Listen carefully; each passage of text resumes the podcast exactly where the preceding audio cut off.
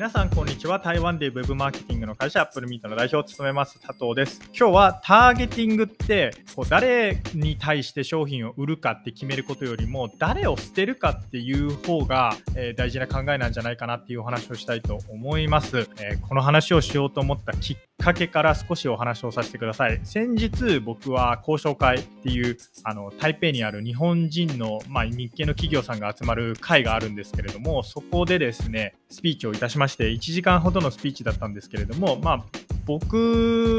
自分で言うのもあれですけれども割とパフォーマンスは良かったと思ってます。いいスピーチができたと思っています。このスピーチをするときに僕が心がけたのが、当然ターゲティングなんですけれども、具体的にはその交渉会のメンバーっていうのをターゲティングにして、じゃあそういう人たちに対してどんなことを話したら伝わるだろうかっていうことを意識しました。でただ交渉会のメンバーって言っても本当にいろんな人がいるわけですね。中には若い人もいれば、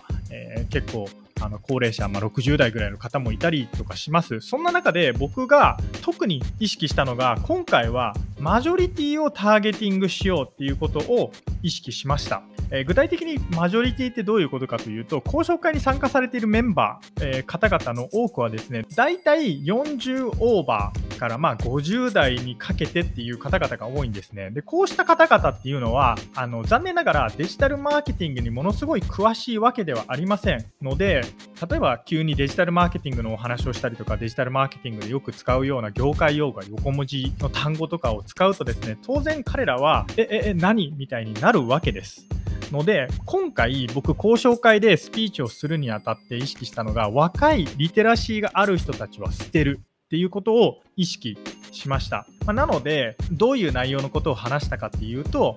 従来のマーケティングってこういうことがありますよねと、例えば4P っていう概念をお話ししたりとか、あるいは、3I っていう話、すっごい基本的な概念をまず皆さんにお伝えした上で、じゃあデジタルマーケティングってこの従来のマーケティングの中でどんな立ち位置なのかみたいな、すっごい丁寧にビギナーズ編みたいな感じでお話をしたんですね。その結果何が起きたかというと、当然僕が話してる最中に真ん中の列ぐらいに若い人たちがちょっといたんですけれども、携帯をいじり始めたりとか、あるいは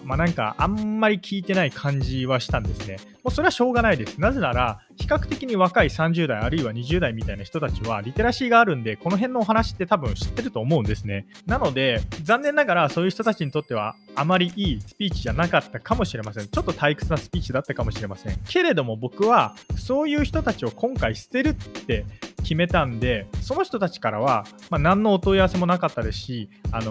別にお問い合わせを期待して話したわけじゃないんですけれども、講演が終わった後に、何人かの方々が僕の元に、寄ってくれて名刺交換ということをしたんですけれども、その中にですね当然ながら若い人っていうのはいませんでした。ただし、僕が想定した通りにですね、40代オーバーの方であったり、あるいは50代オーバーぐらいの方なんですかねとかの方々が、名刺を交換してくれまして、講演非常に分かりやすかったですみたいな言葉をいただきました。このようにですね、ターゲティングって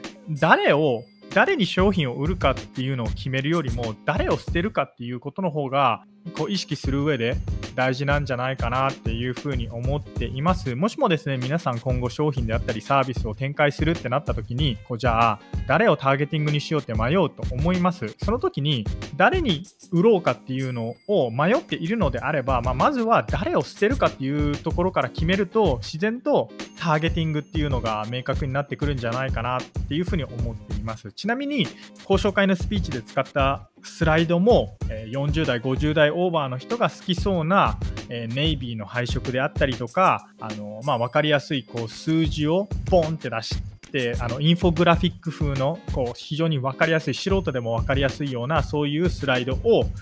作りましたし、デジタル庁が非常に分かりやすいスライドを出しているんですけれども、デジタル庁のスライドを元に作ったりしました。じゃあなんでデジタル庁のスライドを元に作ったかっていうと、デジタル庁が出してるこのスライドっていうのはおそらく40、50代オーバーの人をターゲティングにしたスライドだったので、ちょうどいいなっていう考えからスライドの配色とかを決めたんですね。なので、繰り返しになってしまいますけれども、ターゲティングを決めるときはまずは誰を捨てるかっていうのを決めた上でターゲットを明確にして、そのターゲットに合ったスピーチ内容であったり配色とか、そういうのをきちっと企画する、まずはこの色を使いたい、まずはこういうことを話したいみたいなのを出発点にするのではなくてですね、あくまでターゲットに寄り添ってお話をすると自然と結果は出るんじゃないですかみたいなお話でした。以上、アップルミント代表の佐藤からでした。それではまた。